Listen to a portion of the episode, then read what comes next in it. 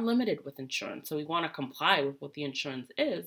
So we are getting phone calls and feedback from the insurance saying that they're not going to cover. So then that's where you can you yourself can play an important role in saying, you know what, I disagree with that. How about I call the insurance company, or how about I speak with my medical team and tell them how I feel, and then they can then go ahead with the process of going through the appeals.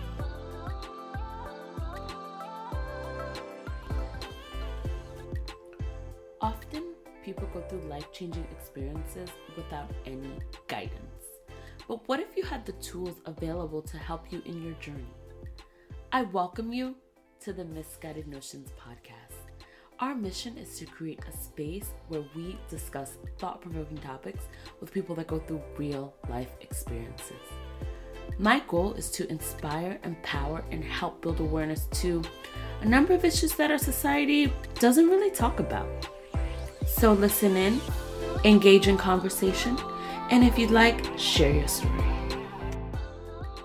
Notice people are always under the impression that their insurance should cover XYZ, but finding that it's not the case. And believe it or not, as much as I educate people and let people know that they need to advocate and call and find out what their benefits are, I myself found that I was in a situation where I wasn't aware of my loved one's benefits. In the end, it all worked out, but had I not advocated and communicated with my loved one's medical team, we could have had a very unfavorable outcome. Know your rights. Appeal or not to appeal. A lot of questions from family members regarding their loved ones as far as trying to get information about what their rights are when it comes to various decisions that are made in the healthcare industry, when it comes to insurance, coverage is limited. There is always going to be a question as far as is it worth it to exhaust all your benefits or how can I maximize my benefits? And these are all very valid questions. I want to give you guys a scenario that actually happened to me to 2 years ago. No, actually 3 years ago, sorry my mom was in the hospital. She had to have a planned procedure that was done and went in prior to that. Uh, let me backtrack for a sec. So, prior to that, we had had a discussion with the surgeon about her having surgery. And once the surgery was done, the idea was that she was going to go to rehab, some sort of inpatient rehab for subacute placement, which basically means she'd have a length of stay in a rehab type of facility where they would do physical therapy for her and occupational therapy and just to try to get her kind of moving her joints the way she needed to. So that was always the plan. Well, in hindsight, I realized I should have actually did my own research, but I didn't. And of course, I then found out some things after the fact that had I known before, I would have definitely had a different approach, and I was not prepared. I just assumed her insurance would cover it. Unfortunately, it did not, but I'll get to that a little later, so I'm sorry I'm jumping around a bit. So, anyway, my mom has her procedure that was done. Surgery went well. Later, plan is for her to rehab. Well, that didn't quite happen. Why? Because I did not do my due diligence, which to this day I still can't believe I didn't because I am constantly advocating for my patients and telling them and reminding them, educating them about how important it is to know your benefits. And here I was not knowing that my mother's coverage did not provide for rehab, particularly inpatient. The only thing that they would provide her for as far as rehab is concerned would be some sort of uh, acute rehab stay, which means more intense rehab at a hospital normally, or rehab at home. So here I go again doing research, and thankfully I have the most amazing friends who are social workers. Thank goodness. I actually did not believe that whatever the insurance company was telling me was the case. So I ended up calling various contacts throughout different subacute facilities that I knew of and asking them questions. And they said, oh yeah, that's your mom's insurance. Oh yeah, no, sorry, it's not covered. It's not a covered benefit. And I was like, wait, what? What do you mean? And I said, well, how about if I can get her into some sort of acute rehab versus the subacute, which is what the initial plan was. And apparently, she didn't qualify for acute rehab because she wasn't in that position. There's certain diagnoses that qualify for someone to have a stay in acute rehab.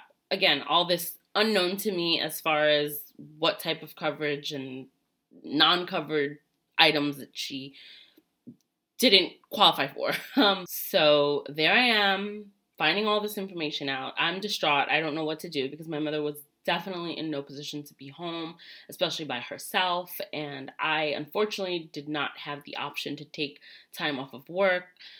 And I had made arrangements for family members to come and help out, which I highly encourage if that's at all possible for you. However, the plan was for her to go to subacute rehab, which at least would give her, I was thinking, a two to three week window where she'd be in a facility and I'd be able to make the arrangements to have someone stay with her.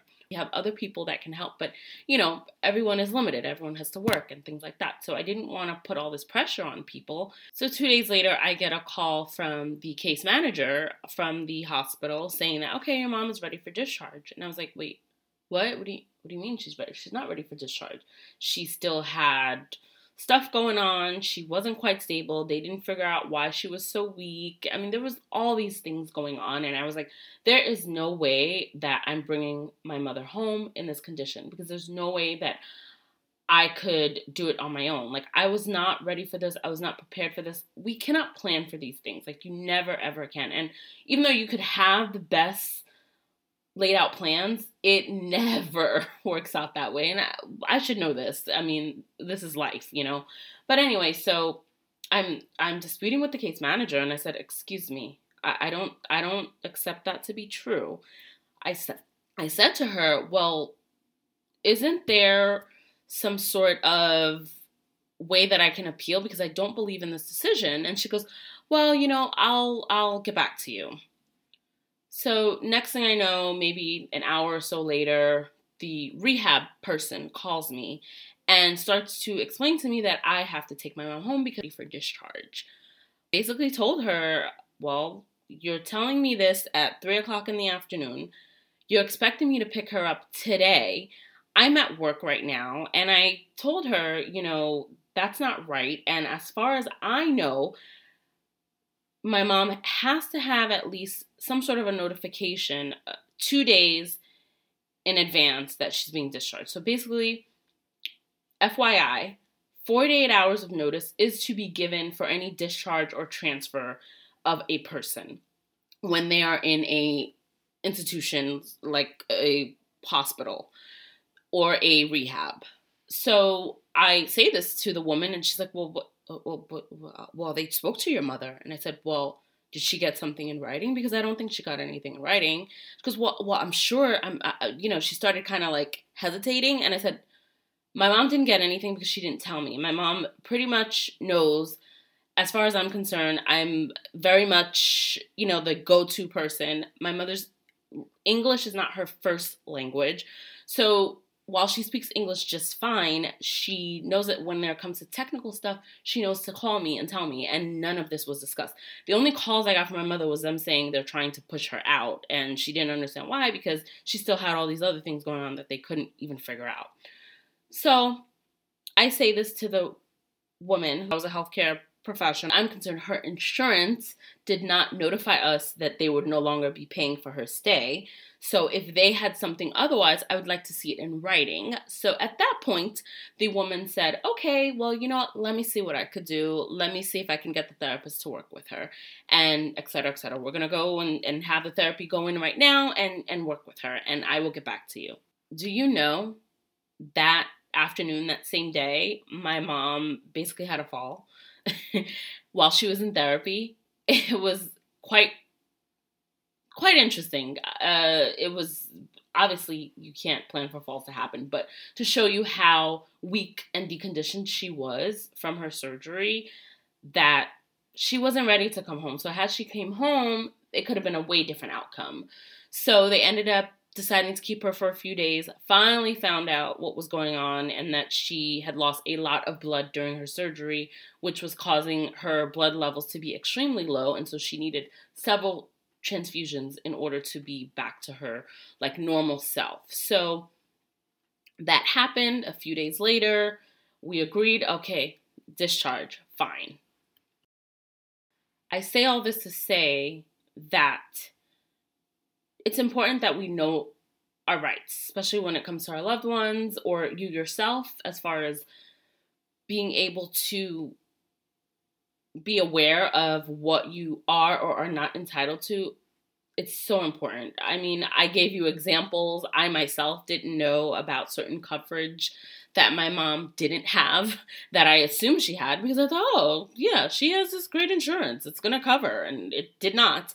And it was very eye opening. And so I'm constantly advocating for people to really check your insurance, find out what your rights are. And I will say an important thing to note when you are at an inpatient facility, whether it is for rehab or a hospital stay, whatever it is, look at the paperwork that they give you. They give you normally some sort of a folder, and that should have a Bill of Rights. And in that Bill of Rights will say all of your rights as a patient or all of your rights for your loved one that's an inpatient at the facility.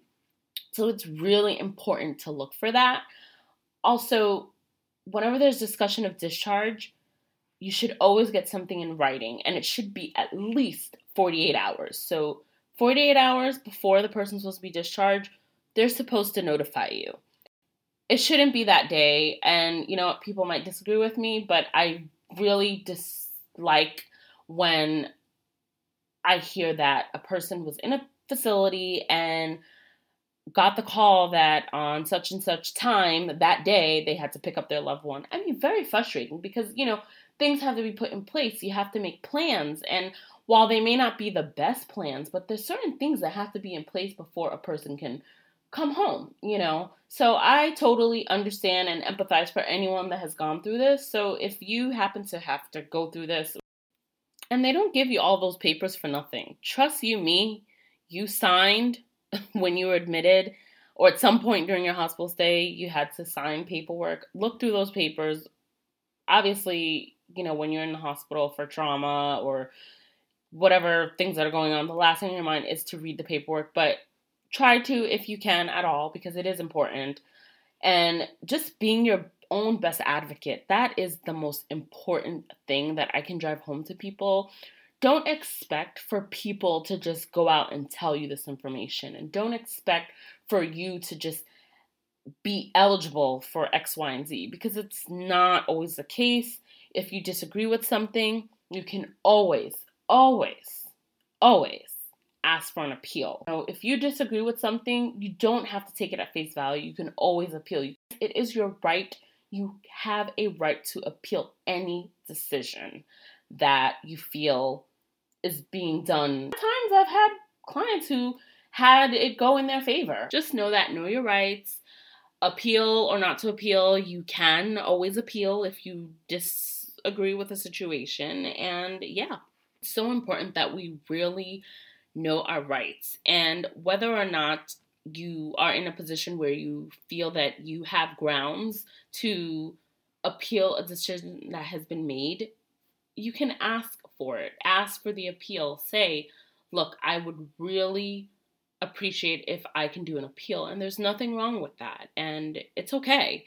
And the other thing I will say, as far as an appeals process goes, when it comes to a situation where an appeals has to be done, the that basically requires that the entire medical record gets sent over to the insurance company to decide whether or not the person has grounds for an appeal for it to be granted. So there has been times where appeals are denied, but there's also a lot of times when appeals are granted. So it's not a bad idea, especially if you feel that maybe wherever your loved one is ha- everything hasn't been done. I know in my case, I ne- I didn't have to go through the whole appeals process, but I did speak one on one with the staff, and that you could, you know what, you could try that too.